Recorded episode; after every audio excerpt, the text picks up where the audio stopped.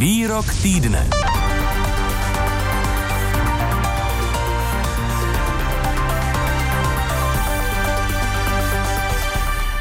Poslanci SPD tento týden předvedli doslova festival obstrukcí při projednávání vládní pandemické novely, když během nočního jednacího maratonu navrhovali doplnění programu schůze sněmovny a obsáhlé své úpravy zdůvodňovali. Protesty v řadách SPD vyvolalo ve středu nad ránem rozhodnutí předsedajícího Jana Skopečka z ODS, který po půl druhé hodině přerušil vystoupení poslance SPD Oldřicha Černého. Podle Skopečka se Černý opakovaně odchýlil od argumentace, proč by sněmovna měla probrat vládní novelu veterinárního zákona. Proti tomu se u řečnického pultíku ohradil šéf poslaneckého klubu SPD Radim Fiala. To jsem si nikdy nemyslel, že nám budete odebírat slovo. To je od vás moc pěkný, to je od vás ryze demokratický. Řekl ve sněmovně šéf poslaneckého klubu SPD Radim Fiala. My teď budeme pokračovat s Ondřejem Projsem z katedry ústavního práva při právnické fakultě Univerzity Karlovy. Dobré odpoledne. Dobré odpoledne. Nakolik jsou opoziční obstrukce legitimní součástí parlamentní e, demokracie? Je tam nějaká hranice? Tak obstrukce jsou stejně staré jako e, parlamenty. My máme o obstrukcích zprávy už e, ze starověkého Říma, kdy Kato mladší tak to běžně bránil v Senátu některým rozhodnutím a používají se vlastně na celém světě ale jak upozorně eh, kolega eh, Jan Winter, profesor Winter z naší eh, fakulty, tak v těch západních parlamentech už se v posledních desítkách let daří ty obstrukce vlastně až na některé výjimky samozřejmě omezovat.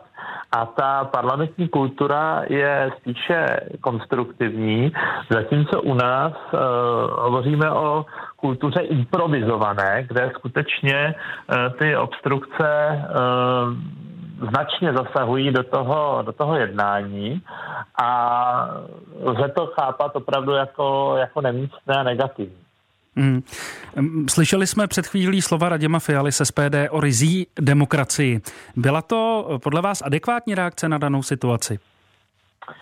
Tak eh, já zase nedokážu úplně posoudit kontext té konkrétní uh, situace, ale obecně řečeno, ta obstrukce samozřejmě je součástí toho demokratického procesu, ale stejně tak je to rozhodnutí té většiny, protože demokracie je postavena vlastně na principu, že nakonec rozhoduje ta většina a není možné prostě pomocí nějakých obstrukcí, ať už tedy takových technických, jako vidíme v tom našem parlamentu, nebo dokonce nějakých divokých, tedy násilných obstrukcí, které známe třeba z historie z našich uh, parlamentů uh,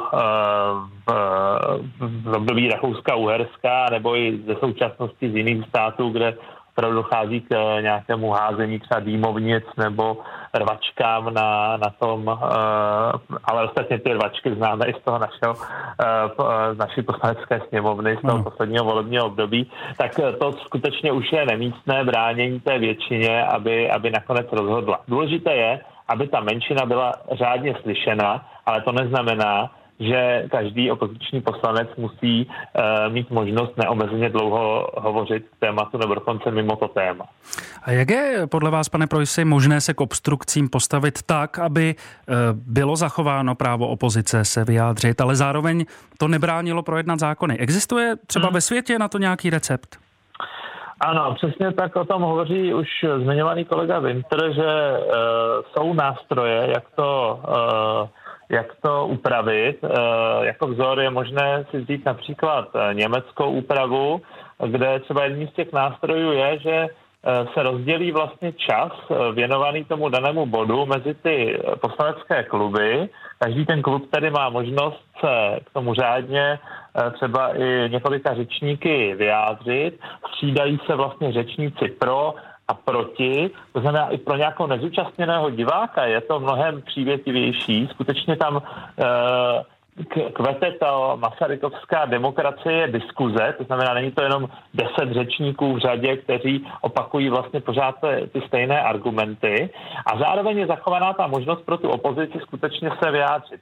Ten naš, e, ta naše sněmovna totiž převzala e, nebo respektive reagovala na úpravu z 80. let toho komunistického parlamentu a středobodem je opravdu ten jednotlivý poslanec, ten jednotlivec, který má prakticky neomezená Eh, neomezená práva a to potom vede k tomu, že ten, že ten parlament vlastně eh, jako celek eh, nefunguje. Takže určitě je možné toho docílit a určitě je možné docílit toho, aby zároveň nebyl, nebyl ten, ta diskuze v tom, v tom parlamentu vyprázdněna. To znamená, aby to nebyl jenom hlasovací stroj, to by samozřejmě bylo bylo taky velmi špatně. A jak obtížné by bylo, řekněme, implementovat eh, takovýto způsob například do naší eh, dolní komory parlamentu? Eh, jak náročné by bylo změnit jednací řád? A byla by podle vás vůbec k tomu vůle?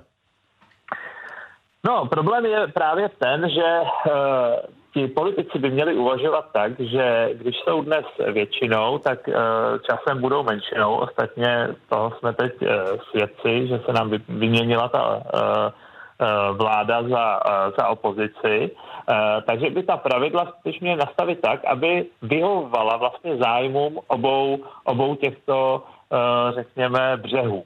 To je velmi samozřejmě obtížné nastavit úplně ideálně, ale já se domnívám, že není zas tak obtížné nebo není nemožné rozhodně zlepšit tu situaci, protože u nás skutečně ten jednací řád není ideální a budeme na to narážet patrně čím dál více. Ostatně ty uh, obstrukce nejsou teď nic nového. Ta současná vláda nebo vládní koalice obstruovala zase zase v minulosti, to je potřeba přiznat a, a také z, uh, zopakovat. Takže vlastně všichni by na tom měli mít zájem, aby to bylo upraveno korektněji.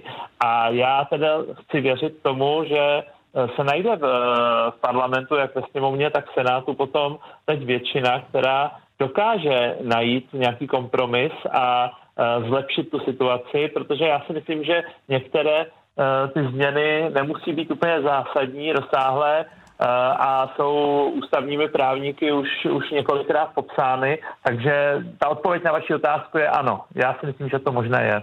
Ondřej Projs z katedry ústavního práva při právnické fakultě Univerzity Karlovy. Díky za analýzu. Hezký den. Děkuji a přeji hezký den vám i posluchačům. My teď v odpolední plusu navážeme také s politologem a prorektorem Metropolitní univerzity Praha Janem Burešem. I vám hezký den. Dobrý den. Pane Bureši, forma obstrukcí se používala při jednání sněmovny v minulém volebním období, jak už jsme zmínili i v předchozím rozhovoru. Teď se ale strany mince vyměnily. Dá se zhodnotit, jak se liší současné v úvozovkách zdržování od toho předešlého? Mm, no tak já myslím, že se zase tolik neliší v tom smyslu, že zkrátka tou základní formou té obstrukce zůstává prostě dlouhé projevy, dlouhé řečnění, opakování argumentů jednotlivými poslanci dané politické strany nebo klubu, takže to je asi ten základní nástroj, že prostě jakoby zdržujete to, to, to rozhodnutí o tom, jestli bude schválen program schůze nebo jestli bude, uh, jestli bude schválen nějaký zákon. Možná v té minulé sněmovně se, daleko, se, se trošku víc používal i ten nástroj vlastně neschválení programu nebo zabránění schválení programu a tak podobně, ale jinak myslím, že to vlastně je podobné. A je podle vás možné, řekněme, tyhle ty přebujelé obstrukce eh, nějakým způsobem skrotit? Myslí na to jednací řád sněmovny, anebo, eh, nebo by byla potřeba ho změnit?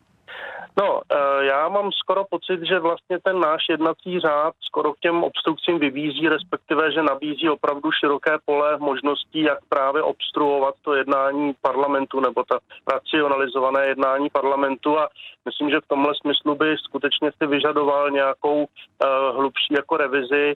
Já si myslím, že by skutečně prospělo, kdyby politici té současné sněmovny, myslím teda ta většina, provedla jakousi revizi i třeba ve spolupráci s odborníky na ústavní právo, s těmi odborníky, kteří, které vy i konzultujete jako média a kteří píší o tom knihy a sledují fungování toho parlamentu v posledních 20 letech. Ono by se dalo velmi jednoduše udělat takový seznam jaký konkrétní nástroje pro obstrukci se v posledních třeba 20 letech používaly a ty potom upravit nebo podle toho upravit ten jednací řád tak, aby tam zkrátka nebyly některé věci možné. Já jenom připomenu, že to poslední, co jsme sledovali teď v těch posledních dnech, tak vlastně eh, ta, ta obstrukce ze strany eh, poslanců eh, SPD skutečně využívala některé, některá práva toho jednacího řádu, která jsou prostě absurdní. Jo? Jestliže máte například eh, mimořádnou schůzi sněmovny, tak je přece nelogické to, co dneska umožňuje ten jednací řád, abyste na začátku toho, té mimořádné schůze měli možnost měnit program. Přece je logické, že když se koná mimořádná schůze, když je svolána mimořádná schůze, tak je svolána kvůli nějaké mimořádné situaci. To znamená, má nějaký jasně daný cíl, to znamená, je potřeba rychle schválit nějaký zákon, nebo se stane nějaká živelná katastrofa a tak dál. A tam by podle mě mělo být jasně dáno, že ta mimořádná schůze je prostě svolána s určitým přesně daným programem a ten program se nesmí měnit. A to, co přesně využili poslanci SPD, bylo to absurdní e, jako právo, že vlastně můžete na začátku mimořádné schůze navrhovat další a další body toho programu. No a další problém je, to je taky určitá absurdita toho jednacího řádu, která byla vlastně zneužita právě, nebo spíš využita poslanci SPD, že když předkládáte návrhy bodů na program té schůze, tak můžete nekonečně dlouho vlastně odůvodňovat ty návrhy.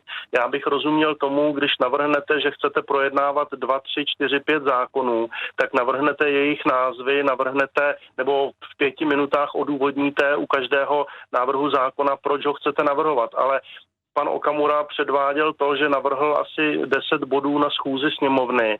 Každý obhajoval skoro 20 minut. To je přece úplně absurdní.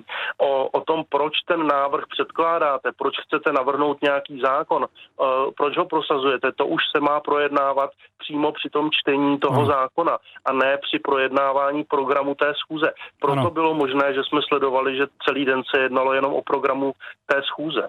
Nyní politolog a prorektor Metropolitní univerzity Praha Jan Bureš. I vám díky za rozhovor a mějte se hezky. Děkuji, nashledanou.